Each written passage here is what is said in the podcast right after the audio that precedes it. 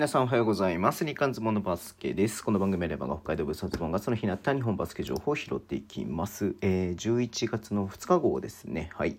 えっ、と、今日は代表ね、まず、えー追加招集って形になったのかな。えっ、とね、まあ、えー、Windows5 を戦うメンバーね、えっ、と、前に発表あってましたけれども、あまあ、合宿なのかな、合宿のメンバー出てましたけれども、新たにね、あれですね、ベンドラメレをね、サンロッカズ渋谷が、えー招集されたということで、これで13人かな？ね。はい。まあちょっと、ベンドラメさん、富樫さん、えっ、と、テーブス海、えー、河村君ってね、まあ純粋なポイントカードが4人いるので、まあ電池入りするのは12人なんでね、まあ1人誰か、えーポイントカードから抜けるかなというね、えー感じはしますけれども、うん。はい。えー、と、またね、Windows 3、11日と13日かな、楽しみ、あ、Windows 3、Windows 5ね、えー、と、11日と14日、はい、楽しみにしております。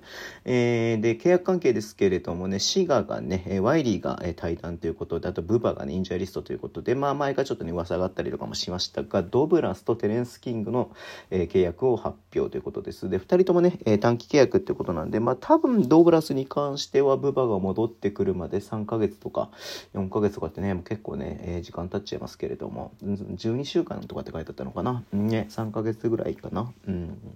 はい。かなと思います。わかんない。その場合ね、また別の選手連れてくる可能性もありますけれどもね。テレンス・キングに関しては、ま短期だと思うんで、まあ新しいね、えー多分フォワードタイプの選手を連れてきて、えっ、と、それまでのアンディアの短期という形になるのかなというふうに思いますけれども、うん。はい、ちょっとね、えー戦績も今のところあんまり良くないですし、まあね、もともと考えていた外国籍がみんな使えないっていうね、えー感じになってしまっているので、はい、ちょっと心配と言いますか、えー期待はね、してるんですけれども、えーまあ、頑張ってほしいなというふうに思っています。はい。で、もう一つね、熊本ボルターズなんですけれども、ケビン・コッツァーね、契約ということですね。うん。はい。えっ、と、おおおまあ、昨シーズンね、アルティーリにいてということではありましたけれどもね、熊本の方もインジャーリストにね、入っているので、えっ、と、マクリーンね、マクリーンがインジャーリスト入っているので、まあ、そのね、えー、間の、えっ、と、まあ、えー何、こう、緊急契約だと思うんですけれども、うん。